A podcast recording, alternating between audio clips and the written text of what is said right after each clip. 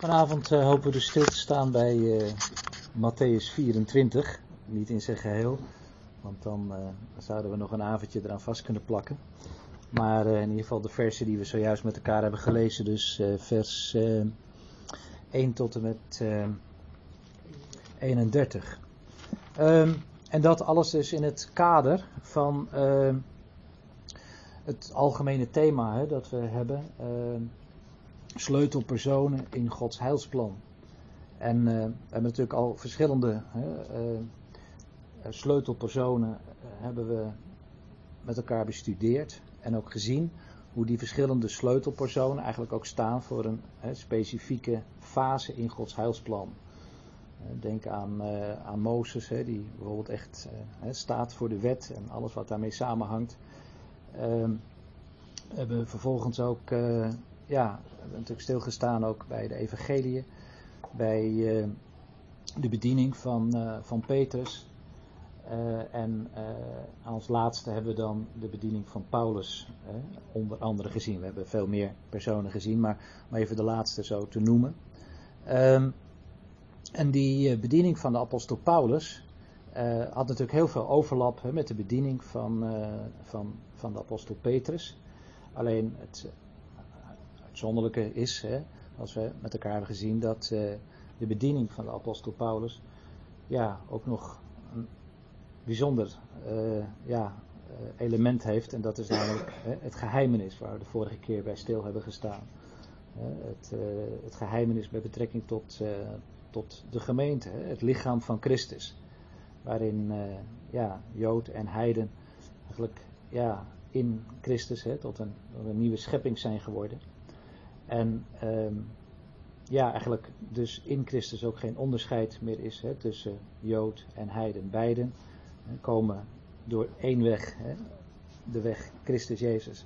Hè, uh, worden, uh, krijgen toegang tot het heil. Um, maar dat niet alleen. Zij vormen ook samen uh, ja, het, het lichaam waarvan de Heer Jezus het hoofd is. En waar waarvan dan ook uh, ja, ieder hè, dan ook een lid mag zijn.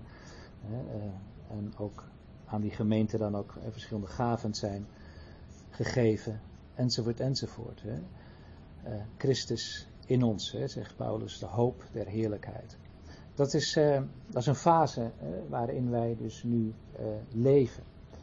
Um, en het is dus ook goed om ons, ook in onze positie, te verdiepen. Uh, die wij dus nu ook als, als, als, als, lichaam van Christus uh, ja, ook, ook mogen innemen. Waarvan we ook gezien hebben dat onze roeping niet in de eerste plaats een aardse roeping is, dan wel een hemelse roeping. Met een hemelse verwachting, hemelse positie, enzovoort, enzovoort. Um, de gedachte zou kunnen zijn van dat God dus daarmee feitelijk ja, tot zijn einddoel is gekomen hè, van zijn uh, heilsplan. Maar niets is minder waar, uh, want tenslotte zijn er nog heel veel onvervulde beloften aan Israël. En uh, dat is dus wel goed. Dat we dus niet vervallen hè, in, in de gedachte van, nou ja, goed, uh, Israël heeft definitief afgedaan. En alle alles wat in het Oude Testament en ook in het Nieuwe Testament aan beloften voor Israël staan, die uh, passen we dus maar toe, geestelijk, op de gemeente. Maar inderdaad, straks zal dus de Heer ook de draad met zijn volk Israël weer, uh, weer oppakken. Die, die tussenfase, ik denk dat we dat de vorige keer ook al een keer hebben gezien, uh, herkennen we eigenlijk heel duidelijk in, in Romeinen 11, hè, vers 11 en 12 waar uh, de apostel dan uh, zeg maar de vraag stelt. Veelal ook de manier waarin hij uh, ja, bepaalde, bepaalde waarheden hè, onthult hè, door het middel van het stellen van vragen. Ehm, en dan ja, geeft hij daar zelf ook het antwoord op. Kennelijk anticipeert hij hè, met deze vraag op datgene wat er vermoedelijk ook geleefd heeft hè, onder de lezers van zijn brieven en de gemeente in die tijd. De vraag, zijn zij soms gestruikeld met de bedoeling dat zij, uh, dat zij vallen zouden? daarin ligt eigenlijk iets heel fatalistisch opgesloten. Hè. ze moesten wel vallen, hè, want ja, zo had God dat bepaald. Ehm, nou, het antwoord is volstrekt niet. Maar, zegt Paulus, door hun val is echter de zaligheid tot de heidenen gekomen om hen tot jaloersheid te verwekken. Als dan hun val voor de wereld rijkdom betekent en het feit dat zij achterop komen rijkdom voor de heidenen, hoeveel te meer hun volheid. En daar zie je eigenlijk ook al wel hè, in deze teksten ehm, dat, dat, dat Paulus dus laat zien, hè, het is inderdaad nu een periode waarin dat heil is uitgegaan naar de heidenen. Dat houdt verband met hun val. Ik heb uh, even zo'n uh, asterix erbij gezet. Hè. Ehm, vallen, dat heeft hier eigenlijk de betekenis, hè, ergens naast vallen. Of ja, eigenlijk op een doodspoor zijn gestaan. Ze hebben een andere afslag genomen, om zo te zeggen. Ze hebben de Messias niet herkend en niet erkend. Um, en daardoor is dus ook dat, dat evangelie, dat heil ook naar de heidenen gegaan. God, God gaat door met zijn werk.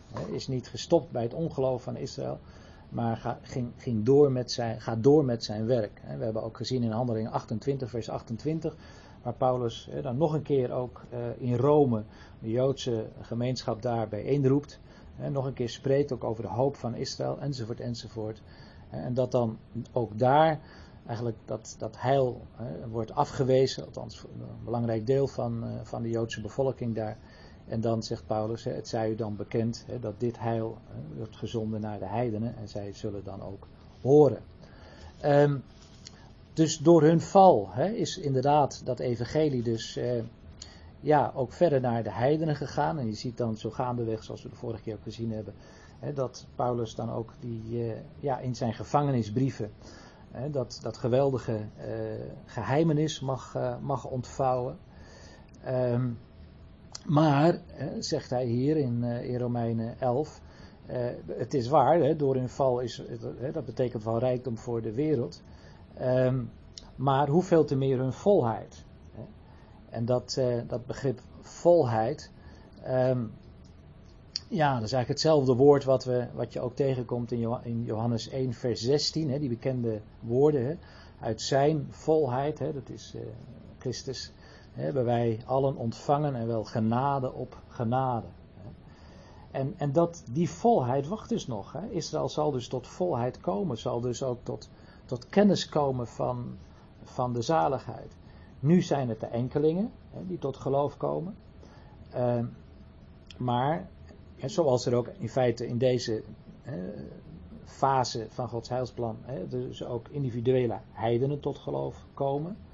Maar straks zal dus God ook weer handelen met Israël als volk. en zullen zij dus uiteindelijk ook als volk tot hun doel komen. En zullen dan ook die beloften die God allemaal aan Israël gegeven heeft, eh, dan ook eh, in vervulling gaan. Nou, we zullen dus vanavond vooral ook, ook stilstaan eigenlijk bij die, bij die, die fases die we dus hier in, in Matthäus 24 lezen.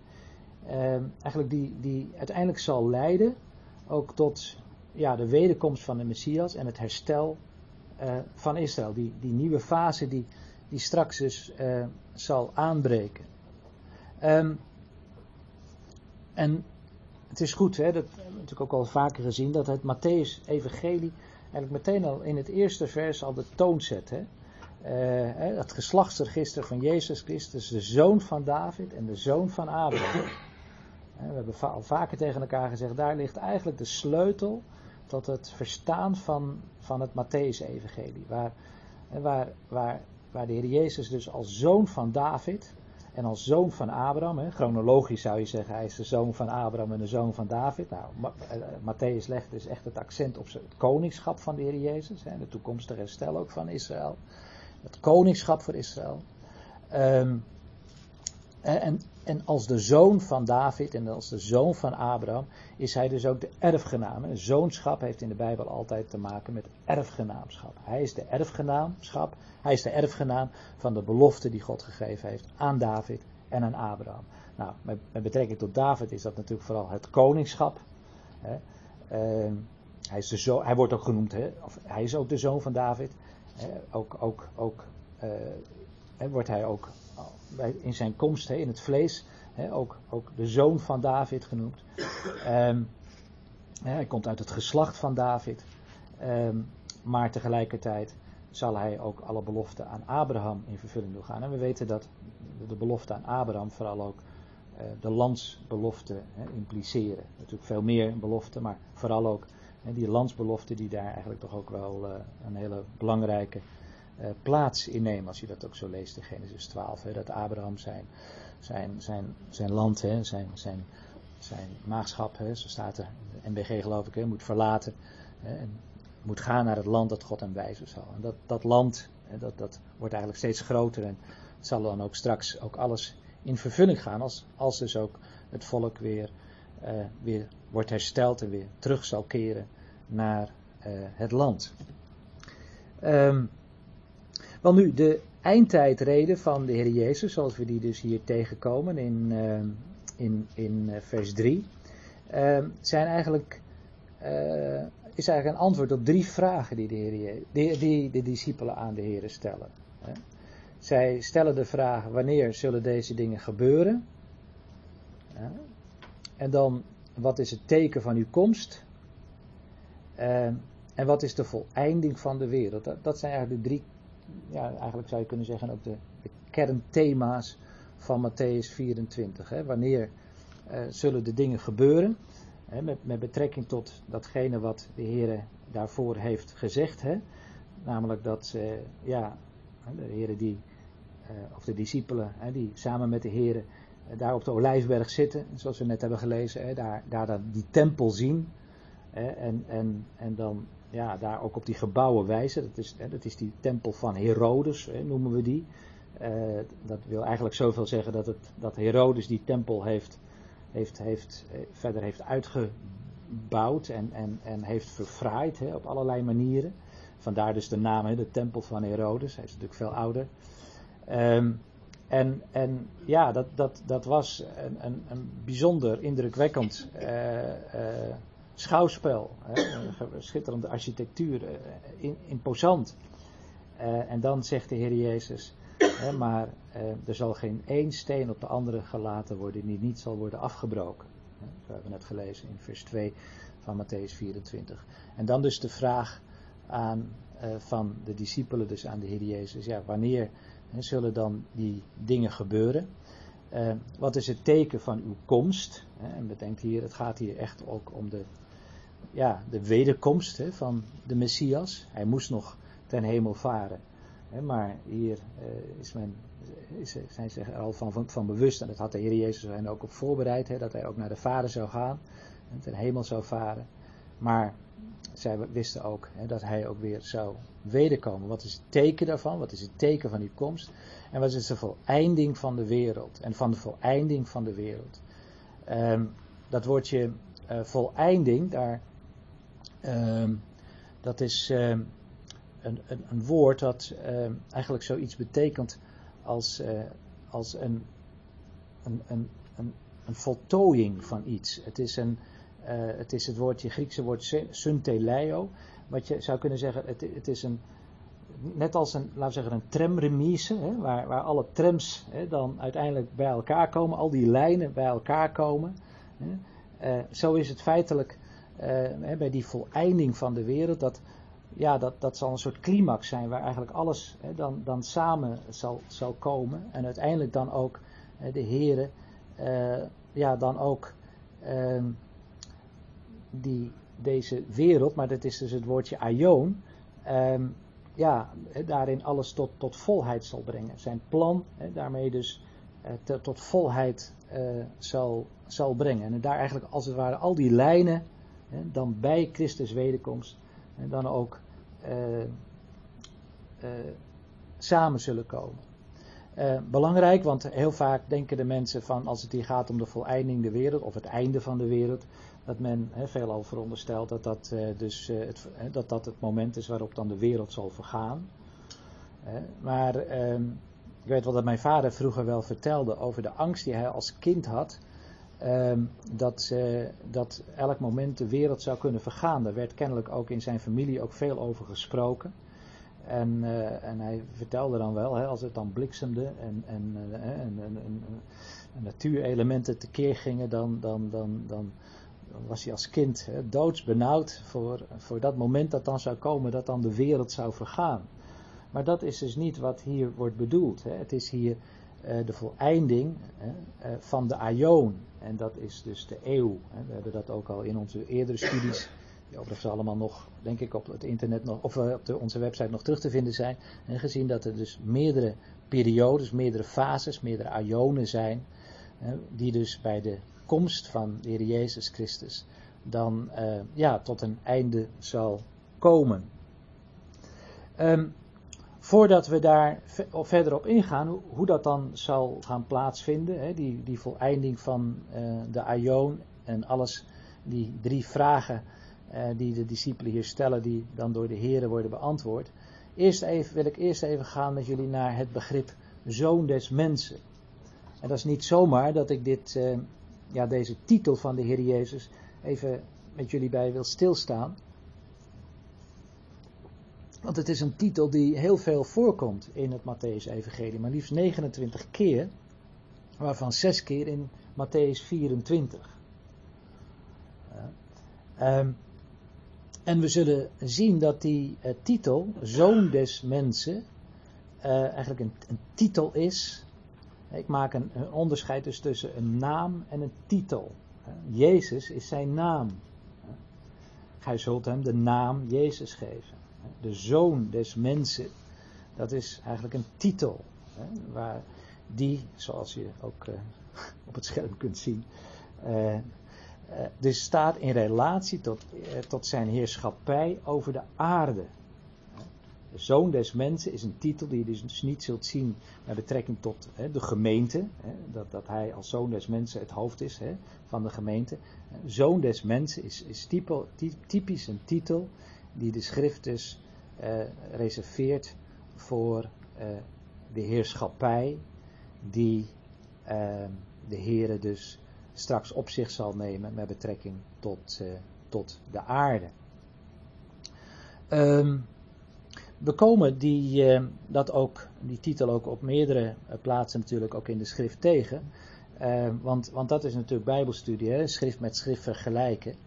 Um, onder andere Daniel 7, vers 13 en 14.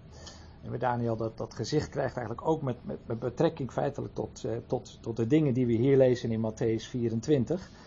Alleen, en dat is wel mooi bijvoorbeeld hier in Daniel 7, zie je het vanuit hemelsperspectief. Matthäus 24 beschrijft de ontwikkelingen van, van dat einde vanuit een aardsperspectief. Dat is ook het verschil bijvoorbeeld met, met het boek Openbaring, waar eigenlijk heel veel ook wordt gesproken over die fase zo vlak voor de wederkomst van Christus en de gebeurtenissen die daar aan vooraf zullen uh, afgaan. En die veelal eigenlijk vanuit een hemels perspectief worden beschreven. En zo zie je dan ook dat hier, we lezen, er kwam met de wolken van de hemel iemand als een mensenzoon. Hij kwam tot de oude van dagen en men deed hem voor zijn aangezicht naderbij komen. En hem werd gegeven heerschappij, eer en koningschap. En alle volken, natie en talen moesten hem vereren. Zijn heerschappij is een eeuwige heerschappij, die hem niet ontnomen zal worden. En zijn koningschap zal niet te gronden gaan. En dat, die, die, die laatste uh, woorden, dat zijn heerschappij hem niet ontnomen zal worden, is natuurlijk ook heel karakteristiek voor het boek Daniel. Als je denkt aan Daniel 2, dat statenbeeld, waar, wat eigenlijk een eigenlijk een weergave is, een symbool staat voor de opeenvolgende wereldrijken. Die, die, die, die, die na Nebukadnezar zouden, zouden volgen. Nebukadnezar die dan het, het hoofd is, dat gouden hoofd en al die andere materialen die eigenlijk voor verschillende koninkrijken staan. Het kenmerk is van het koninkrijk van de Messias. En overigens, dat lees je ook in Daniel 2, hè, over die steen die dan loskomt, hè, zonder mensenhanden. En die die hele aarde zal vervullen. Nou, dat, dat zal dus, in tegenstelling tot al die aardse koninkrijken, zal een koninkrijk zijn hè, dat in eeuwigheid niet ten onder zal gaan. Het zal niet overgaan op een ander, hè, maar het zal, uh, en, uh, het zal door niemand ontnomen worden. Het zal een eeuwig koningschap zijn. En dat is dus de zoon des mensen. Um, Het is wel mooi ook in Matthäus 26. Ehm, daar staat de Heer Jezus, neem jullie even dwars door de geschiedenis heen, uh, voor uh, Caiaphas, de hoge priester. En dan zegt uh, Caiaphas, ik bezweer u bij de levende God dat u ons zegt of u de Christus bent, de Zoon van God. Eigenlijk heel wat, hè, wat Caiaphas hier uitspreekt.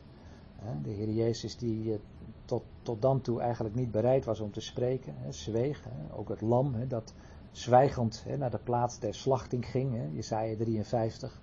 Maar hier is de hoge priester die, die het bezweert bij de levende God. Hè.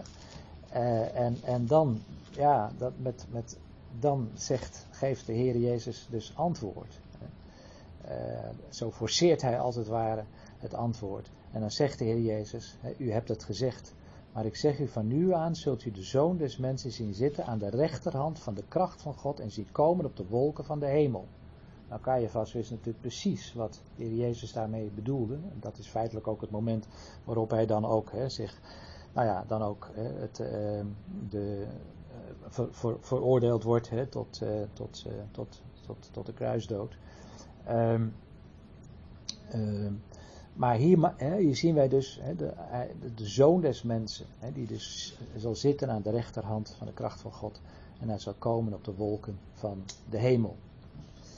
Um, en Caiaphas wist dus dat de Heer Jezus hiermee verwees natuurlijk naar uh, het boek Daniel. Nou, in openbaring 14 nog even een voorbeeld. en ik zag en zie een witte wolk. En op de wolk zat iemand als een mensenzoon. We komen daar zo nog over te spreken. Maar zie ook altijd dat die wolk ook vaak genoemd wordt. Hè. Hij komt op de wolken. Hè. Um, en dat dat ook alles te maken heeft met het teken van de zoon des mensen. Hè? Die, dat teken wat dus, naar mijn overtuiging, eh, naar mijn voorzichtige overtuiging, laat ik het zo zeggen, eigenlijk inderdaad te maken heeft met dat kenmerkend van de zoon des mensen, die zal komen hè, om te heersen en inderdaad zal komen op de wolken des hemels. In tegenstelling tot, tot al die andere messias, hè, valse messiassen, uh, waar we net over gelezen hebben, die zich hè, als, als Messias zullen voordoen, pseudo-Messias zijn, niet de ware Messias. Hij zal komen. en kenmerkend in overeenstemming met het boek Daniel komen op de wolken. En met op zijn hoofd een gouden kroon en aan zijn hand een scherpe sikkel. Openbaring 14, vers 14. Wel nu, dat, dat begrip, hè, zoon des mensen, uh, dat is natuurlijk een vertaling van, van een Hebreeuws uh, uitdrukking. Uh, ben Adam. En dat, dat zou je dus eigenlijk ook kunnen vertalen letterlijk met de zoon van Adam. En ja, als we het hebben over zoonschap, zoals ik net al zei. De Heer Jezus is de zoon van David, hij is de zoon van Abraham. Dus de erfgenaam van David, de erfgenaam van Abraham. Hij is dus ook de Ben Adam, ook de erfgenaam van Adam. Want bedenk wel dat eh, Adam was aangesteld tot heerschappij je zou kunnen zeggen, Adam was de eerste koning. Uh, Genesis 1, vers 28, hè, waar de Heer dan zegt tot de mens: vervul de aarde, onderwerp haar en heers hè, over de vissen van de zee, over de vogels in de lucht en over al de dieren die over de aarde kruipen. De mens die dus is aangesteld uh, door God hè, uh, tot heerschappij. En je ziet dus dat dat ook, die onderwerping van die aarde, dus ook alles te maken heeft met met Adam, hè, met zijn oorspronkelijke positie, waarin hij natuurlijk niet staande is gebleven. Hè, hij is gevallen in zonde, maar dat was zijn oorspronkelijke positie. Hè, de heerschappij, het onderwerpen van die aarde. En zo is dus de Heer Jezus inderdaad de Ben Adam. Hij is de zoon des mensen, of de, ja, de zoon eigenlijk van Adam, de erfgenaam. Die dus feitelijk ook weer alles zal terugbrengen onder de heerschappij hè, van God. Datgene wat verloren is gegaan, zal dus ook Um, ja, de laatste Adam, hè, dat is het onderscheid wat Paulus maakt, hè, of het onderscheid, maar eigenlijk hè, hoe hij ze tegenover elkaar zet in 1 Korinthe 15, vers 45, waar hij spreekt hè, over de eerste mens Adam en over uh, de laatste hè, Adam, die dus alles weer zal terugbrengen onder de heerschappij uh, van God. Um, ik zeg nu alvast, Misschien we zullen daar de komende, de volgende keer ook wel bij stilstaan. Ik wil ook heel graag met jullie ook spreken over dat Messiaanse Rijk. We gaan nu eigenlijk we gaan nu spreken over de fase daar naartoe, de gebeurtenissen daaraan voorafgaand.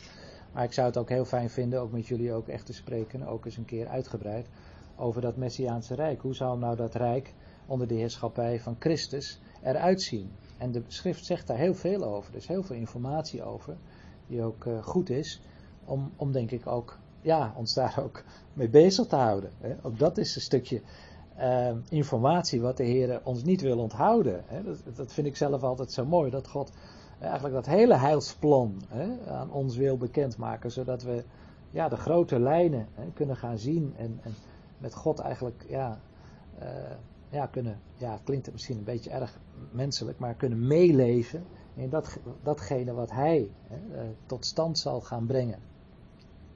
Nou, Paulus zegt dan ook in 1 Korinthe 15, verwijst daar in feite ook naar, hij moet koning zijn totdat hij alle vijanden onder zijn voeten gelegd heeft. En we zullen dan ook zien de volgende keer dat in dat Messiaanse Rijk eh, dat ook een procesmatig gebeurt. Hè. Mensen denken vaak als Christus zal wederkomen, hè, zal, teruggekomen zijn, zal het meteen pijs en vrees zijn op aarde. Dat is niet het geval. Er zullen nog, denk aan Psalm 2, de volkeren zullen zich daartegen verzetten. Er zal nog strijd zijn. Um, maar goed, dat is even de, context waarin we dus deze dingen mogen zien. Um, nou ja, als we het hebben over um, de, de mensenzoon, of de zoon des mensen, dan uh, komen we eigenlijk als vanzelf bij Psalm 8, um, die vaak wordt uh, verklaard uh, als ja, dat, dat de mens, ja, zoals we hier zitten, degene is die tot heerschappij is, is gesteld. Um, nou, in Christus zijn we dat ook. Hè. We zullen ook met hem heersen. Uh, maar Hebreeën 2 geeft eigenlijk een prachtige verklaring van uh, Psalm 8. Uh, we het maar heel even lezen. Want, ehm, zegt de apostel daar, hij heeft de komende wereld waarover wij spreken. En let er hier dus ook weer over, die, over, over een aanduiding van, van niet de wereld, hè, zo in zijn algemeenheid, de wereld waarover wij spreken. Nee, over de, de, de komende wereld. Dus er is een huidige wereld en er is een komende wereld. En dat is eigenlijk het thema wat, wat, wat de apostel in Hebreeën 2 en dan ook uh, uh, beschrijft. Hè, want hij heeft de komende wereld, uh, waarover wij spreken, niet onderworpen aan de engelen. Maar iemand heeft ergens getuigd, nou dat is Psalm 8. Hè, wat is eh, de mens dat u aan hem denkt, of de mensenzoon, of de zoon des mensen, de Ben Adam, dat u naar hem omziet. En dan komt de, de verklaring, waarom het hier dus niet gaat in Psalm 8 om de mens in het algemeen, maar om de mens met een hoofdletter. U hebt hem voor korte tijd minder gemaakt dan de engelen. Met heerlijkheid en eer hebt u hem gekroond. Eigenlijk zou dat hem met een hoofdletter moeten staan. U hebt hem gesteld over de werken van uw handen. Alle dingen hebt u onder zijn voeten onderworpen. Want bij het onderwerpen van alle dingen aan hem heeft hij niets uitgezonden dat hem niet onderworpen is. Nu zien wij echter nog niet dat hem alle dingen onderworpen zijn, maar wij zien Jezus met heerlijkheid en eer gekroond, die voor korte tijd minder dan de engelen geworden was vanwege het lijden van de dood, opdat hij door de genade van God voor allen de dood zou proeven. Het gaat hier dus duidelijk om de Heer Jezus Christus. Eh, het gaat hier om degene die eh, voor een korte tijd beneden de engelen gesteld was. Hij heeft het goden gelijk zijn, denk aan Filippenzen 2, niet als een roof geacht. Hij heeft zich ontledigd, de gestalte van een dienstknecht aangenomen, enzovoort, enzovoort, de mens gelijk geworden. En zo heeft hij zich vernederd. Eh, hij is voor een korte tijd beneden de engelen gesteld of geworden. En vanwege het lijden van de dood. Want, want daarvoor moest hij mens worden. Hij kon als God niet sterven. Hè. Tenminste, laat ik het zeggen, in de gestalte van het, het goden gelijk zijn niet. Hij moest daarvoor dus ja, uh, vlees en bloed aannemen. Uh, en zo heeft hij dus door de genade van God voor allen uh, de dood geproefd. En natuurlijk, en dat mag duidelijk zijn, hè, eh, hij is gehoorzaam geweest, Filippenzen 2, tot de dood, ja tot de dood des kruises. Daarom heeft God hem een naam gegeven, welke is boven alle naam. En dus er is een heel duidelijke verband tussen zijn lijden, zijn sterven, hè, en zijn verheerlijking. Het is door lijden tot heerlijkheid. Dat is trouwens ook, ook bij ons zo. Hè? Paulus zegt in Romeinen 18, die wij met hem lijden, is dat ook hè, om met hem ook te heersen. En daar ligt altijd een verband tussen lijden en heerlijkheid. En natuurlijk heel specifiek eh, met betrekking dus tot de Heer Jezus Christus als dus de Ben Adam. Het gaat dus over het koningschap, het koninkrijk en koningschap, dus over de komende wereld. Kijk ook even naar die uh, verschillen, hè? dus uh, in fasen. De tegenwoordige wereld hè, is de slechte wereld die dus staat onder de heerschappij van Satan. Gelaten 4 vers 14 die zichzelf gegeven heeft voor onze zonde, opdat hij ons zou ontrukken aan de tegenwoordige slechte wereld. Overeenkomstig de wil van God, van onze God en Vader. De tegenwoordige slechte wereld, dat is kenmerkend. Nou, je hoeft het nieuws maar aan te zetten en je bent je weer helemaal bewust hoe slecht hè, die wereld is. En uh, ja, hoe diep die wereld is gevallen. En dan besef je ook wat de Heer Jezus ook eigenlijk tot drie keer toe ook Satan aanduidt hè, als de vorst van deze wereld. En Paulus spreekt over de God van deze eeuw, hè, van deze aion. Hè, deze en de toekomende wereld. Zie je die, hè, dat, die, die, dat, dat onderscheid dus wat, uh, wat de schrift dus heel duidelijk maakt. En dus alles te maken heeft met dus dat moment dat deze eeuw hè, zal plaatsmaken voor de komende eeuw. Hè. En het gaat dus vanavond over de tijdperk. Uh, het is eigenlijk ja. een wereld die plaatsvindt op dezelfde wereld. Het is, het is geen nieuwe aarde, het is een, uh, het is een ander tijdperk eigenlijk. Ja, maar het is natuurlijk ook wel niet een nieuwe aarde, maar wel een vernieuwde aarde. Ja, dus straks, maar daar zullen we bij de komende tijd, daar zullen we de komende studie over, uh, over spreken. dat uh, ook de, de aarde uh, dan, als het zal staan onder de heerschappij van Christus, ook vernieuwd zal zijn. De, de, dood zal heel ver worden teruggedrongen. En, enzovoort, enzovoort. Het dierenrijk zal een metamorfose ondergaan. Uh, het, is, het is een ander, ja, ook een ander tijdperk zou je Ja, het is ook een ander ja, tijdperk, ja. ja. Nee, maar Aion is ook een tijdperk, hè. Is ook een tijdperk, hè. Uh, ja, de, dus als, het, als, als de Bijbel spreekt over hè, deze eeuw, hè, wij in ons begrip staat eeuw voor, uh, voor 100 jaar, hè, uh, maar die, dat kan dus een veel ruimere betekenis hebben. Denk aan de Gouden Eeuw, dat ook niet beperkt bleef tot 100 jaar. Goed, nog weer eens even terug naar de aanleiding van de vragen van de, voor de vragen van de discipelen omtrent de eindtijd en Christus wederkomst. Wat was de aanleiding voor die vragen? Nou, dat hebben we net al even gezien. Hè, dat Jezus dus vertrok uit de tempel en zijn discipelen kwamen naar hem toe om hem op de gebouwen van de tempel eh, te wijzen. En dat de Heer dan zegt, ziet u dit alles voor waar? Ik zeg u hè, dat hier niet één steen op de andere gelaten zal worden die niet afgebroken zal worden. Uh, en dat is. Of misschien eerder ook een stukje daarvoor. Ja, daar, daar, komen we nu even bij, bij Matthäus 23. Uh, bedankt uh, Rens. Uh, dan gaan we er nu meteen even natuurlijk. Gaan we meteen, geef meteen antwoord op je vraag, zie je dat? Hè? Je hebt het nog niet gesteld of het antwoord komt al, dat is wel mooi hè. Ja, want de Heer had natuurlijk inderdaad gezegd hè, in het voorgaande hoofdstuk, hè, Jeruzalem, Jeruzalem, hè, u die de profeten dood en stenigt, wie naar u toe gezonden zijn. Hoe vaak heb ik uw kinderen bijeen willen brengen op de wijze waarop een hen haar kuikens bijeenbrengt onder haar vleugels. Dus eigenlijk ook de liefdevolle wijze. Hoe de Heer dat eigenlijk tot stand heeft willen brengen. Maar u hebt niet gewild. Het is niet zo dat het niet. Hij zegt niet, gij hebt niet gekund, maar gij hebt niet gewild. Moesten zij dan vallen? We hebben net gelezen in Hebreeën 11, in Romeinen 11. Nee, het, zij hebben niet gewild. En dan staat er, zie uw huis wordt als een woestenij voor u achtergelaten, want ik zeg u, u zult mij vanaf nu aan niet, u zult mij van nu af aan niet meer zien, niet zien, totdat u zegt, gezegend is hij die komt in de naam van de Heere. De belangrijke indicatie dus. Hè. Um, dus inderdaad, hè, dat huis hè, wordt ja, woest achtergelaten. Um, en wat zal het grote keerpunt zijn voor Israël als volk? Het grote keerpunt zal dus zijn dat ze hem zullen verwelkomen hè, met de woorden uh, uit Psalm 118, gezegend hij die komt in de naam van de Heere. En daar moet dus een bekering aan vooraf gaan. Dat mag duidelijk zijn. Nou, dat is dus, dus eigenlijk, eigenlijk de aanleiding ook mede van de vraag van de discipelen. Um,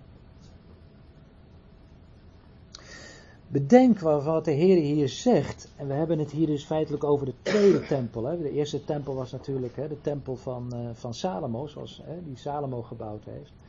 Uh, hier gaat het over, over de tweede tempel. Waar, we de geschiedenis lezen in Esra en Nehemia. Um, dat, dat, dat, dat kleine, ja, relatief kleine uh, groepje dat uit Babel naar Jeruzalem is gegaan om daar de tempel en, de stad weer te herbouwen. Maar uh, de Heere had uh, al tegen Salomo gezegd in 1 Koningin 9. Maar als u en uw kinderen zich ooit van achter mij afkeren en mijn geboden en mijn verordeningen die ik u voorgehouden heb niet in acht nemen, maar andere goden gaan dienen en zich voor hen neerbuigen, dan zal ik Israël uitroeien uit het land dat ik hun gegeven heb. En ik zal het huis dat ik voor mijn naam geheiligd heb, van voor mijn aangezicht wegwerpen.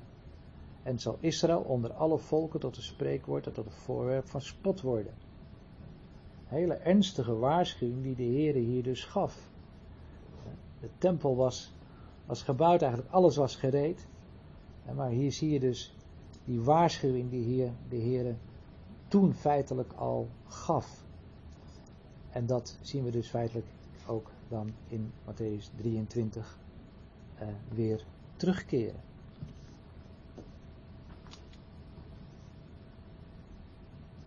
En zo is het ook gebeurd, hè? 2 Koningen 25, hè? Nebukadnezar die het huis verbrandde het huis van de Heer, maar ook het huis van de koning en alle huizen van Jeruzalem. En alle huizen van de aanzienlijke verbrandde hij met vuur. Dat is een oordeel van de Heer. De Heer die daarvoor gewaarschuwd heeft, maar uiteindelijk dan ook, ook getrouw is aan, aan zijn woord en ook doet wat hij zegt. Nou, dan even de vraag: over welke tempel gaat het nou hier in uh, Matthäus 23 en 24. Want dat lijkt me wel een goede om toch even bij stil te staan.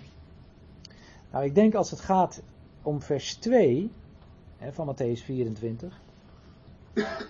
Ja, dan gaat het dus inderdaad over die tempel van Herodes. Die, die tempel die, in, die daar toen aanwezig was. Die zichtbaar daar aanwezig was. Waar ook de discipelen dan ook die vragen over stellen. Tegelijkertijd is het, als je kijkt naar vers 15 van, uh, Matthäus 24. Uh, we komen daar straks ook nog even over te spreken, over die tekst. Maar waar dan staat, wanneer u dan de gruwel van de verwoesting waarvan gesproken is door de profeet Daniel zult ziet staan op de heilige plaats, laat hij die het leest daarop letten. Later dan zij die in Judea zijn vluchten naar de bergen enzovoort enzovoort.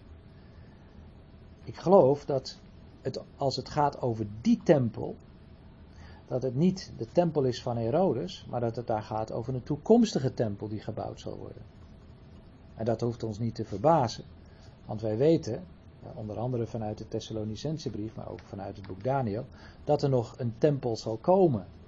Alleen dat zal de tempel zijn waarin de mens der wetteloosheid zich straks als een god zal voordoen. 2 Thessalonicense 2. En dat zal ook de tempel zijn waar dan ook Um, die gruwel van de verwoesting zal worden opgericht. We komen daar zo nog over te spreken. Dus feitelijk zien wij dus in deze, in deze profetie van de Heer Jezus, want dat is het, eigenlijk een dubbele laag. Dat zie je natuurlijk wel vaker bij, uh, bij, de, bij profetieën. Een eerste laag waar het gaat echt om die specifieke tijd waarin de profeet, in dit geval de profeet met een hoofdletter, de Heer Jezus optrad. Maar vaak zie je ook in die profetieën dan ook weer een, ook weer een lading en die betrekking heeft op een toekomstige gebeurtenis. Eh, en zo zullen we zien met elkaar dat Matthäus 24 enerzijds dus beschrijft de val van Jeruzalem in 70 na Christus. Door de legers van Titus, de, de Romeinse legers. Maar er zal dus ook nog een toekomstige tempel zijn. En dat is feitelijk ook waar de Heer dus ook zijn discipelen in meeneemt in deze profetie. Is dat een tempel van de antichrist? Ja, dat is de tempel van de antichrist, ja. Maar het, het is toch eerst gewoon een normale tempel en de antichrist gaan ontheiligen? Of is die echt gebouwd voor de antichrist? Nee, nou, nou nee, ik, ik denk inderdaad dat, uh, dat die niet, dat, uh, dat die, als die uh, gebouwd wordt, dan, dan, zal, zal, zal, dan zal daar ook in eerste instantie ook nog offers gebracht worden. En, en zal men dus feitelijk de veronderstelling hebben dat, ja, dat men goed bezig is. Hè? Dus, dus dat, laten we zeggen, de, denk aan de profetie Ezekiel 40 en de hoofdstukken 40 tot en met 48, die gaan ook hè, over de tempel die ook nog straks eh, zal herbouwd worden. Dus de antichrist, uh, ja letterlijk staat er, hè, de antichrist, hè, de, de, de, degene die ernaast staat, hè, staat er, is het eigenlijk letterlijk. Hè. Wij, wij denken dan misschien aan een, uh, aan een, een of ander griezelig gedrocht met horentjes en een lange staart of zo. Hè.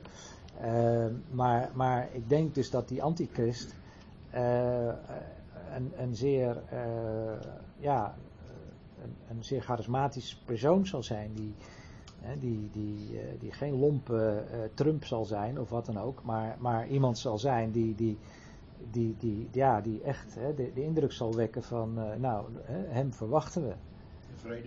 Ja, als vredevorst. Hij zal ook vrede doen, hè, tot stand brengen. Hij zal uh, dus ook uh, de offerdienst herstellen, enzovoort, enzovoort. Tot het moment dat hij dus zelf in die tempel zal gaan zitten.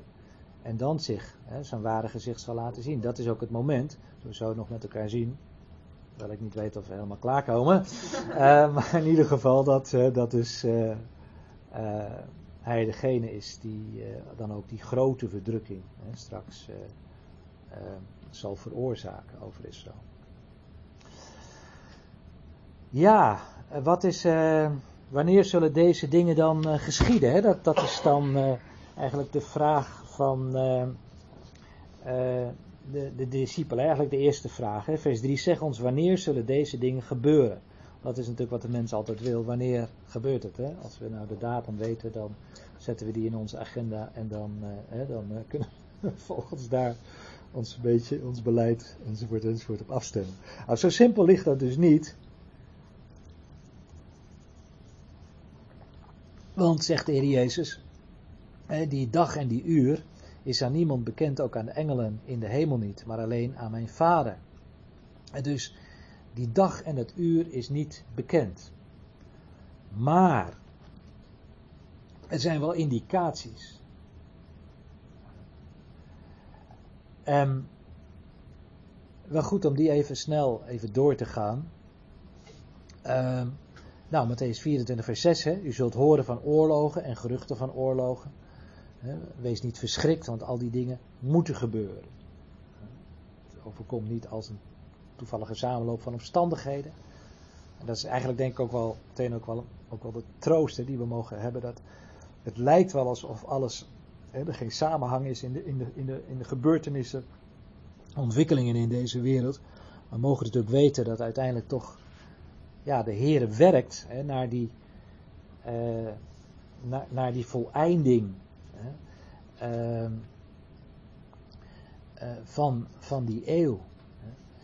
maar goed, als die dingen hè, dus zullen gebeuren, dan is nog het einde niet. Het moet gebeuren, maar het is nog het einde niet. Uh, vers 8, hè, al die dingen zijn nog maar een begin van de weeën. Dus we weten wel dat de weeën zijn begonnen, maar de weeën zijn nog niet de geboorte van het kind. Hè. Dat gebeurt later. En dan is er een belangrijk uh, ander moment, en daar ga, kom, ga ik, kom ik straks nog eventjes op terug hoor, op deze, deze tekst. Namelijk dat dit evangelie van het koninkrijk zal in de hele wereld gepredikt worden tot de getuigenis van alle volken. En dan zal het einde komen. Dus dat zal ook een belangrijk indicatie zijn. Dan weten we nog niet de dag en het uur, maar het zal wel een belangrijke indicatie zijn. Zie je dus dat geen exacte aanduiding, maar wel indicaties in dus Matthäus 24. Hoe, zie je dat vervuld worden. Ja, daar kom ik straks, eh, daar kom ik straks op terug. Ja. Eerst eventjes over die indicatie. Nee, daar ga ik zo, eh, daar ga ik zo op in. Ehm, en dan komt er een belangrijk markeerpunt in vers 15. Wanneer u dan eh, de gruwel van de verwoesting waarover gesproken is door de profeet Daniel zult zien op de heilige plaats. Nou, mag duidelijk zijn dat in het jaar 70 die tempel wel is verwoest. Maar deze profetie is niet vervuld. Die, die, eh, die gruwel van de verwoesting, waar dus de profeet Daniel over eh, gesproken heeft. Ehm,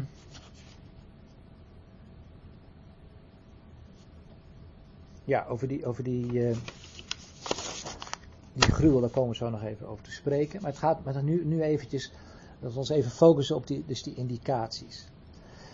Ehm, dan, als je dan Matthäus 24 zo doorleest, krijg je een, een lange tussenzin. En dan lees je in vers 29 eh, over, ehm, even daarvoor, over die verdrukking. Hè? Die verdrukking die dus, die grote verdrukking die straks eh, dan zal eh, plaatsvinden.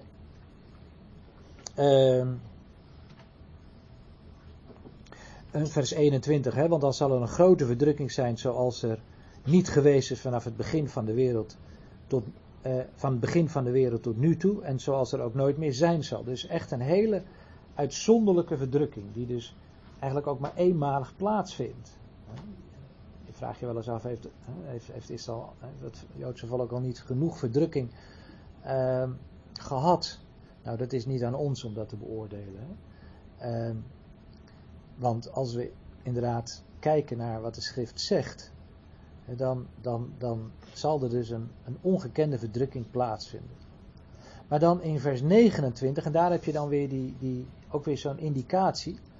Maar meteen na die verdrukking van die dagen zal de zon verduisterd worden, zal zijn schijnsel niet, hè, zal de maan zijn schijnsel niet geven, en zullen de sterren van de hemel vallen. Nou, het mag duidelijk zijn dat dit dus ook nooit is vervuld. Dit wacht dus allemaal nog op vervulling. Zie je? Dus enerzijds spreekt de Heer Jezus over gebeurtenissen in zijn tijd, althans 70 na Christus. Anderzijds spreekt hij dus over gebeurtenissen die komen gaan en die dus betrekking hebben op zijn komst. Tijdsindicaties. Geen exacte tijdsaanduiding, wel tijdsindicaties en ook kenmerken. En zullen we die ook maar eens met elkaar eens doornemen. Wat mij eigenlijk opvalt is dat, en jullie ongetwijfeld ook wel, is als dan die vragen hè, door, door de discipelen zijn gesteld, hè, wanneer zullen deze dingen gebeuren, wat is het teken van die komst, van de voleinding van de wereld, dan is het eerste wat de Heer Jezus zegt, pas op dat niemand u misleidt. Misleiding is het grote kenmerk van die tijd. En ja, hoe zal dan die misleiding ja, plaatsvinden? Nou, zegt de Heer, velen zullen komen onder mijn naam. En ik denk als die gaat over de naam, dat het hier gaat dus onder de naam van Jezus. Er zullen zich dus mensen zijn die zich dus uit zullen ge geven als onder zijn naam, als Jezus de Christus. En zij zullen velen misleiden.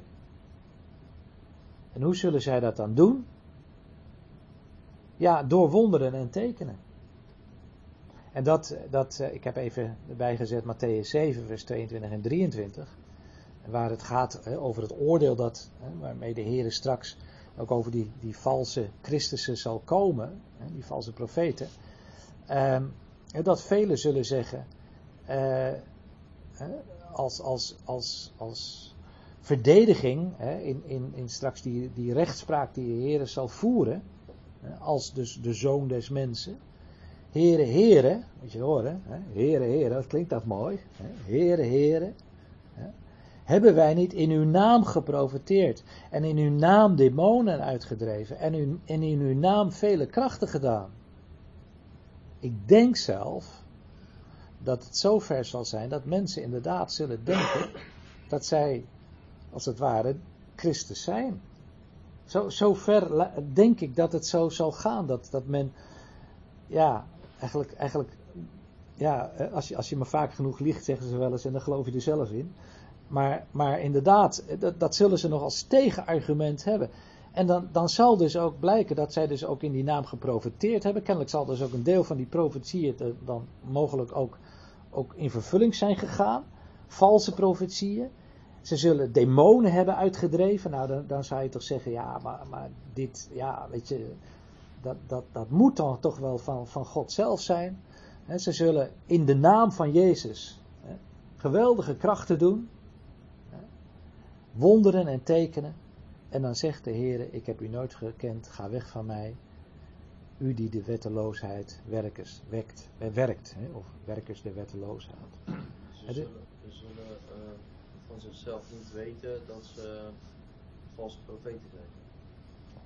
Nou, ik denk wat ik net zeg, dat, dat de leugen zo ver zal, zal gaan. En trouwens, dat kun je ook wel lezen in 2 Thessalonicense 2. Dat de Heer hen een dwaling zal zenden eh, omdat zij de liefde eh, tot de waarheid, omdat ze geen liefde tot de waarheid hebben gehad. 2 Thessalonicense 2 is dat.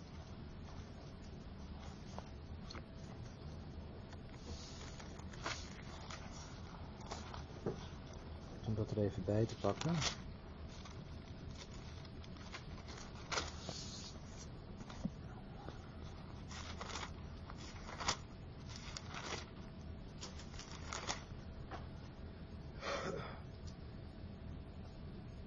Ja, het is uh, 2 Thessalonicense 2. Uh, nou, we kunnen even lezen vanaf vers 8. En dan 2 Thessalonicense vanaf vers 8. Dan zal de wetteloze geopenbaard worden. Volgens mij is dat hier het woordje wat we ook in het laatste Bijbelboek vinden, de apocalypsis, het wegnemen van de sluier. Hij is er al, maar hij zal dan geopenbaard worden. Uh, en de Heere zal hem verteren door de geest van zijn mond en hem te niet doen door de verschijning bij zijn komst, dan, dan zal ook die strijd tussen het zaad van de vrouw en het zaad van de slang, in uh, Genesis 3, het zaad van de slang, dat de strijd aan zal gaan tegen het zaad van de vrouw. Zaad van de vrouw is aanduiding voor Christus. Zaad van de slang, ik, ik geloof dus zoals Christus eigenlijk, ja, ja, God is geopenbaard, geïncarneerd in het vlees zo zal Satan ook zich incarneren in, in het vlees. Dat is heel griezelig als je daarover nadenkt, maar ik denk, denk dat dat wel zo, uh, zo zal zijn. Um, wiens werking hè, overeenkomstig van de Satan is, uh, met allerlei krachten, tekenen en wonderen van de leugen en met allerlei misleiding van de ongerechtigheid in hen die verloren gaan. En waarom gaan ze verloren? Omdat zij de liefde voor de waarheid niet aangenomen hebben om zalig te worden. En daarom zal God hen een krachtige dwaling zenden, zodat ze de leugen geloven. Een hele merkwaardige tekst. Eh, maar het, het is zo dat als de mens zijn hart verhardt, dat, dat er dan een moment komt, hè, denk aan de bekende geschiedenis van Farao natuurlijk, en dat, dat, dat er dan geen weg meer terug is. En dat de Heer zegt, ja, en nu ja, loop je de weg maar verder. Hè? Ook het laatste stukje naar de afgrond, om zo te zeggen. En nogmaals, het gaat hier dus ook om mensen die, ja, die de liefde voor de waarheid niet hebben aangenomen. Dat lees je ook in Romeinen 1. Hè, dat men willens en wetens ja, de gerechtigheid of de waarheid uh, in de, aan, ja, hoe staat het er? In, aan de, ja, in de ongerechtigheid aan onder hebben gehouden. Dankjewel. Ja, het is een hele bewuste keuze. dit is eigenlijk nu aan de hand ook. Deze uit 2 Thessalonicense. Nee, ik, ik, ik, uh, nou ja, in zoverre, het, het is altijd natuurlijk, uh, ja, verhard uw hart, hè, verhard uw hart niet, laat u leiden. Het het is altijd je hart verharden, dus de waarheid ten onderhouden in de ongerechtigheid, of de, de waarheid bewust, uh, bewust negeren, is een gevaarlijke situatie. ik, ik denk dat het hier wel gaat over een tijd die komen gaat. Dat, dat we nog niet in deze tijd leven. Ik denk dat we meer leven eigenlijk in de tijd van, waar, Paulus voor waarschuwt in, het, in de Timotheusbrief, de tweede Timotheusbrief, over de tijd dat mensen, ja, de Statenvertaling zegt kittelachtig, hè, van gehoor zijn. Hè, dus uh, zichzelf leraars vergaderen, hè, die eigenlijk spreken naar hun, hun nou, wat, wat men graag horen wil. Nou, even zo niet letterlijk citeren. maar dat uiteindelijk, dat zal uitmonden in dus, in dus een fase waarin dus deze dingen dus ook zullen gaan gebeuren. En dat is, dat is eigenlijk ja, die, die enorme ja, chaotische fase die straks zal aanbreken. Hè, waarin dus, dus, dus enorme wonderen en tekenen gedaan zullen worden.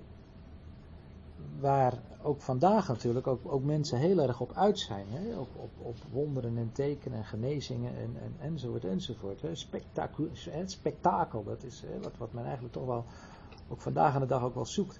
Maar ook straks ook op, op een verschrikkelijke manier ja, ook, ook, ook openbaar zal worden.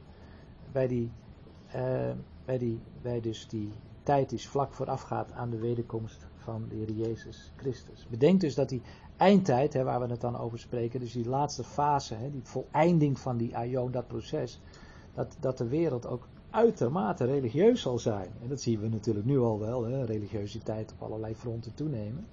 Maar dat, dan zal dus ook hè, de wereld uitermate ja, religieus zijn en, en uh, dus eigenlijk denken dat, uh, ja, dat hè, de, de, Messias al gekomen is. Maar het zullen dus valse profeten, valse Messiassen zijn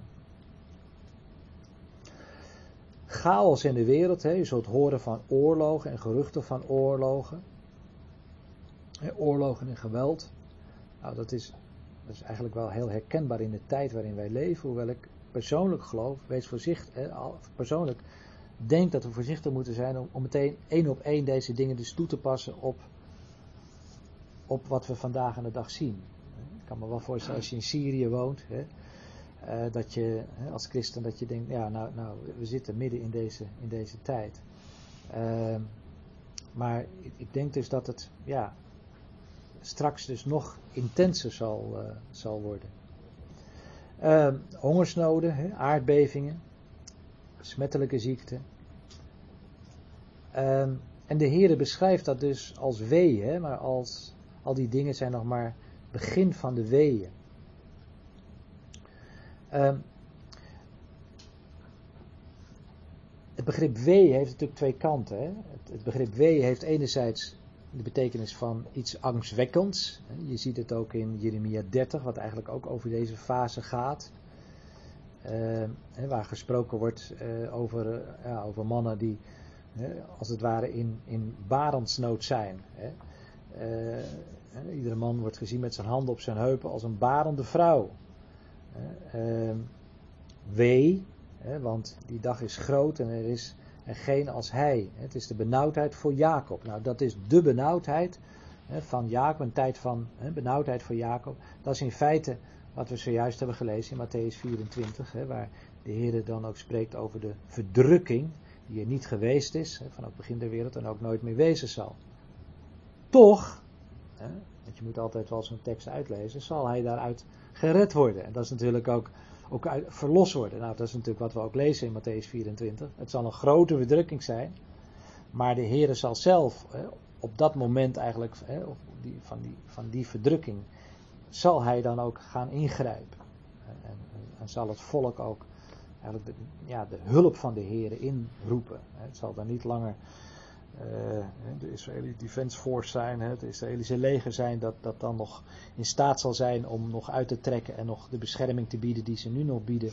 Maar dan zal het inderdaad een benauwdheid zijn, waaruit maar één hen zal kunnen verlossen. En dat is dan ook de Heer zelf. Uh, weeën is natuurlijk tegelijkertijd ook, zoals gezegd, ook een, uh, ja, wa, weeën dat werkt, uiteindelijk ook naar verlossing. En uiteindelijk naar nieuw leven. Johannes 16, vers 21 zegt de Heer Jezus dat onder andere. wanneer een vrouw baart, heeft zij droefheid. Dat haar tijd gekomen is, maar wanneer zij het kind gebaard heeft, denkt zij niet meer aan de benauwdheid. Ik weet niet of dat zo is, dames. Maar goed, eh, vanwege de blijdschap dat een mens ter wereld gekomen is. Dus dus dat, dat nieuwe leven, dat, eh, dat, dat dan ook uiteindelijk ook daar het gevolg van zal zijn. Dat is eigenlijk ook het beeld van die uitspruitende vijgenboom. Dat is, eh, zegt de Heer Jezus zelf, het teken dat de zomer nabij is. Het is, het is, het is niet allemaal dood en verderf hè, waar het hier over gaat. Het gaat uiteindelijk om ja, het leven hè, dat vanuit de dood hè, straks zal verrijzen. En natuurlijk ook een toename van het antisemitisme.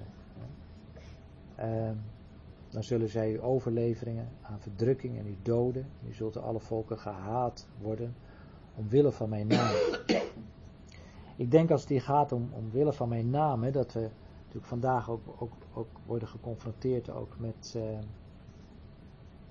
met ook heel veel haat. Hè, en dan ook, eh, denk ik, ook eh, de vervolgde christenheid. Eh, ik denk dat het hier vooral gaat om eh, de haat hè, die er zal zijn ook tegen het volk. En dan ook met name tegen degene die ook, ook vast blijven houden aan de naam van de Heer. Ehm, ja, en dan ook verwarring, chaos en ook de noodzaak van volharding. Hè. Dan zullen er vele struikelen, zullen elkaar overleveren en elkaar haten. Er zullen vele valse profeten opstaan, die zullen velen misleiden. Doordat de wetteloosheid zal toenemen. Ik denk dat het hier gaat over de algemene wetteloosheid. De wetten die God in de schepping gelegd heeft. Ehm, die ook niet meer worden erkend. Dat is natuurlijk vandaag aan de dag ook. Als je denkt aan dat, hè, dat genderneutrale denken. Hè, dan, ja, je, je kan erover glimlachen. Dan denk je dat dat is stomzinnig. Tenminste, dat denk ik dan. Maar eh, aan de andere kant weet je dat er natuurlijk een hele wereld achter schuil gaat. Hè. Het is zelfs al zo dat men over hè, de persoon van de Heer Jezus al, al uh, over spreekt over genderneutraal. En dat hij eigenlijk niet meer zou kunnen spreken over een man enzovoort enzovoort. Het is heel ver zoals dat uh, gaat. Kinderen die kunnen kiezen wat, uh, wat ze dan, dat, ze, dat eigenlijk kinderen eigenlijk hè, zelf moeten, de mogelijkheid moeten, moeten hebben om te kiezen hè, of, ze, of ze een jongetje of een meisje willen zijn, of dat ze gewoon hè, genderneutraal willen zijn. Ook dat is een optie. Um, en verschrikkelijk. En, en, ook dat is natuurlijk ook, ook een stuk verschrikkelijk. Wetteloosheid. Hè, die, uh, die natuurlijk op alle fronten uh, natuurlijk uh, ook in onze tijd in, inmiddels bezig is. Hè. Het mag duidelijk zijn dat, dat, de tijd waarin wij leven eigenlijk we ook, ook al als het ware ontwikkelingen zien die uiteindelijk hè, hierin zullen uitmonden. En er staat er wie volharden zal tot het einde, die zal zalig worden. Daar wil ik ook nog graag even iets over zeggen. Ik moet zeggen dat ik eigenlijk altijd deze tekst gelezen heb in de zin van wie volhardt tot het einde, die zal zalig worden, die zal behouden worden. In de zin, die zal ja, uh, behouden worden hè, voor de eeuwigheid. En zijn ziel zal behouden worden. Ik ben daar eigenlijk toch wat anders over gaan denken. En dat houdt verband met het feit dat het woordje voor behouden hè, of zalig uh, worden, hè, zoals het houdt, dat is het Griekse woord sozo. En dat kan inderdaad de betekenis hebben van uh, geestelijke redding. Denk bijvoorbeeld aan uh, de woorden van de engel tot Maria. Of tot uh, Jozef. Zij zal een zoon baren en gij zult hem de naam Jezus geven. Want hij zal zijn volk zalig maken van hun zonde. Daar is dus dat exact hetzelfde woordje voor zaligheid. Wat hier dan wordt gebruikt. Met betrekking tot zaligheid voor de zonde. Redding van de zonde. Maar je ziet ook teksten waar uh, het dus uh, gaat over uh, het ziels, niet het zielsbehoud, maar het lijfsbehoud. bijvoorbeeld in Matthäus 8, hè, waar de discipelen dan met de storm op het, op het meer dan zeggen: Heere, red ons, wij vergaan. het gaat daar niet om de vraag om vergeving van zonde of om redding van zonde, maar het gaat hier puur om lijfsbehoud. Nou, die andere teksten, die kom je dus datzelfde woord ook tegen. Ehm, het kruis hier natuurlijk, het sterven van de Heer Jezus. Ehm, maar ook bijvoorbeeld in vers 22 van Matthäus 24. Als die dagen niet ingekort werden, zou er geen vlees, dan komt het dus weer hetzelfde woord, behouden worden. Ja. Eh, maar ter wille van de uitverkorenen zullen die dagen ingekort worden. Dus ik, ik, ik neig hier dus naar om te denken dat het hier eigenlijk niet in de eerste plaats gaat om het, ja, de zaligheid, maar eigenlijk veel eer ook de, eh, betekenis heeft van dus eh, het vlees. Hè? Dus, dus, dus eigenlijk ja, het ontlopen van de dood. Hoewel we ook weten dat er ook natuurlijk ook in die tijd ook velen zullen sterven. Maar Misschien ook wel juist de, de geest, alleen dan meer in de vorm van. eh, nou, als je voldoet aan het plaatje wat daarvoor geschetst wordt, dan eh, is je geest zo gevangen in het haten, maar dat je daarvan vrij blijft. Dat je. eh, dat, dat dat ook bedoel, eh, bedoeld kan worden. hoe bedoel je Rens? Zeg het nog eens. Oh ja, ja, ja, even terug, ja, ja. Twee. Kijk, er zullen velen struikelen. Nou, daar degenen die zullen volharden, zullen Ja. daar vrij van zijn. Ze zullen elkaar overleveren en elkaar haten. Ja. Daar zullen we vrij van Ja. zijn. Valse profeten opstaan die van die misleiding zullen we Ja. vrij zijn. Dus Ja, meer het vrij zijn van hetgene wat hiervoor eh, gezegd wordt. ja, Dus dat in die zin eh, ook ja, zowel een geestelijke als lichamelijke vrijheid, maar dan misschien ook meer ten opzichte van die dingen.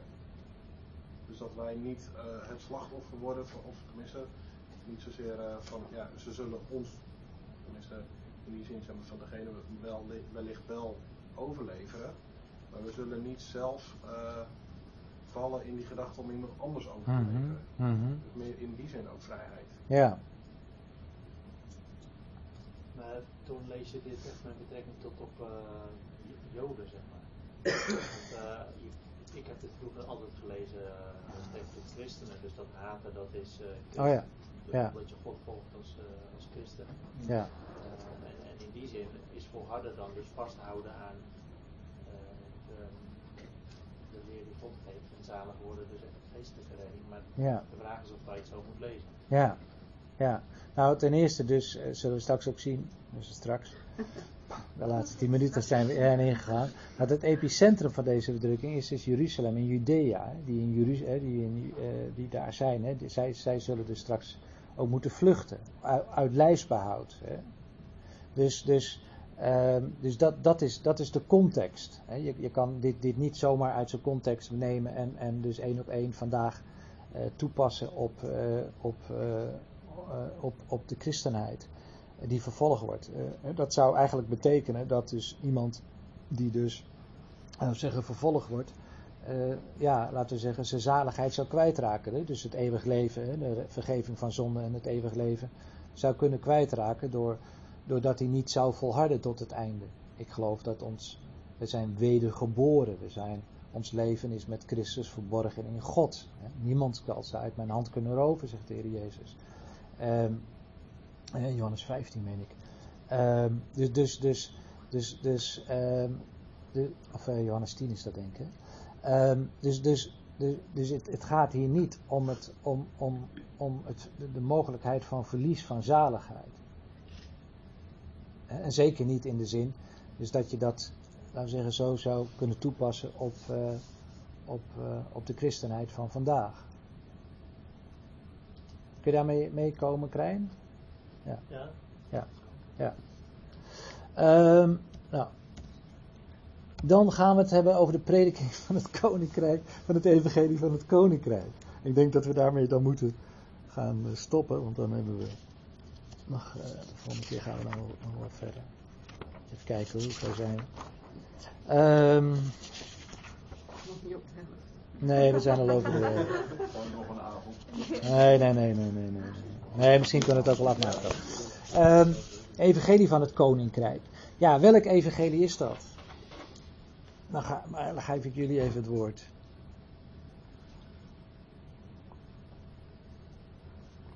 Waar gaat het hier in Matthäus over? Koninkrijk. Ja, over het evangelie van het koninkrijk.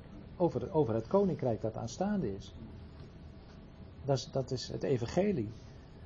Eh, en dat, en dat, dat, dat is dus, ja, inderdaad, het in gereed komen, het gereed eh, maken. Ehm, om dus inderdaad dat koninkrijk binnen te gaan. En het gaat hier dus om dat aardse koninkrijk. Dat is de context. En dat heeft die vorige tekst mee eh, te maken natuurlijk. Wie wil hard tot het einde? Ja, die zal ook, Die ja, zal dat koninkrijk ook binnen zal ook, zal ook inderdaad dat, eh, dat, dat koninkrijk ook binnengaan. Ehm, hoewel natuurlijk ongetwijfeld ook degene die, ehm, die ook eerder hè, om zullen komen in die tijd, hè, ook deel hebben straks in het, in het aardse koninkrijk. Daar komen we alles nog over te spreken.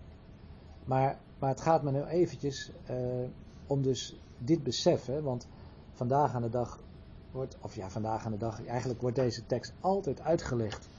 Met, door te zeggen van ja, de, komst van de Heer Jezus is, is wel heel aanstaande. Want kijk maar wat Wycliffe inmiddels al gedaan heeft. Al, die, al die Bijbelvertalingen die, die beschikbaar zijn. En hoeveel mensen eigenlijk in alle werelddelen eh, tot geloof zijn gekomen. En alle volkeren die bereikt zijn geworden. Dat is, dat is ook heel, heel bijzonder. Dat, dat zonder enige twijfel. Dus in dat opzicht werkt de Heer natuurlijk op een, ook in onze tijd op een, ja, op een geweldige wijze. We hebben dat zelf ook mogen zien, ook in Bolivia. Waar we geloof ik iets van, van, van 14 of 16 verschillende eh indianenstamtalen waren.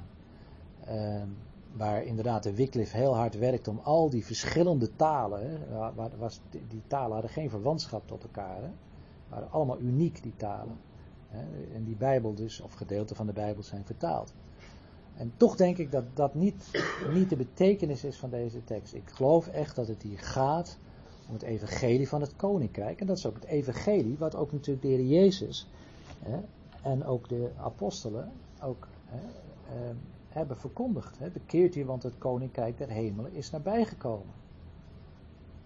Nou, we hebben dus gezien dat dat is uitgesteld. Hè. We hebben gezien dat door, door hun val is het heil tot de heidenen gekomen. Het is nu dan de tijd van de, de fase van, van het geheimenis, de gemeente, het lichaam van Christus. Maar straks zal dus dat, dat koninkrijk eh, weer gepredikt worden. En de Heer zal dat ook op een bijzondere wijze doen. In openbaring 11, daar lezen we over de twee getuigen die zullen optreden.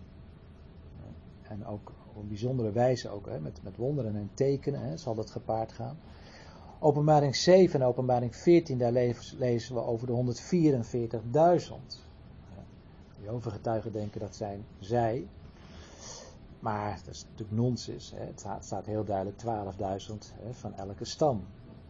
Eh, dus dus eh, daar zal dus eh, in die tijd zal daar nog een geweldige wijze eigenlijk de wereld voorbereid worden op dus de komst van de koning en het koninkrijk. En dan ja, heb je in openbaring 14, dat is dan de, de, een engel met een eeuwig eh, evangelie. En, eh, en dat evangelie, dat is eh, openbaring 14, kun je dit lezen, vers 1. En hij zeide met een luide stem, eh, die engel dus, vrees God en geef hem eer, want het uur van zijn oordeel is gekomen. En aanbid hem die de hemel, de aarde, de zee en de waterbronnen gemaakt heeft. Dus, eh, dus de Heer zal straks dus ook gebruik maken. hè, niet alleen van eh, die eh, 144.000 ehm, die over de aarde zullen gaan, maar dus ook die engel die straks eigenlijk een heel basaal evangelie zal brengen. hè, van vrees, vrees God en geef hem eer. En meer hoeven ze eigenlijk niet te doen. En hem dus erkennen, en dan kom je eigenlijk ook weer terug bij Romeinen 1. Hè, Want wat, wat is het probleem? Ja, ze hebben hem niet als God erkend, ze hebben hem niet als schepper erkend. Hè. Ehm, eh, hè, Romeinen 1, het oordeel, wat, wat, wat God dan over zal brengen. Zij, zij verzamelen zichzelf eigenlijk ehm, die toren van God. Maar straks zal dus die engel uitgaan eh, en, en dus de, de, de wereld dus waarschuwen dat bedenkt dat ja, het uur van zijn oordeel eh, is, eh, is aangebroken, hè, is gekomen. Aanbid hem die de hemel, de aarde, de zee en de waterbronnen gemaakt heeft. Dat is eigenlijk het meest basale evangelie, hè, wat, wat straks dus gepredikt zal worden met betrekking dus tot de komst van het koninkrijk.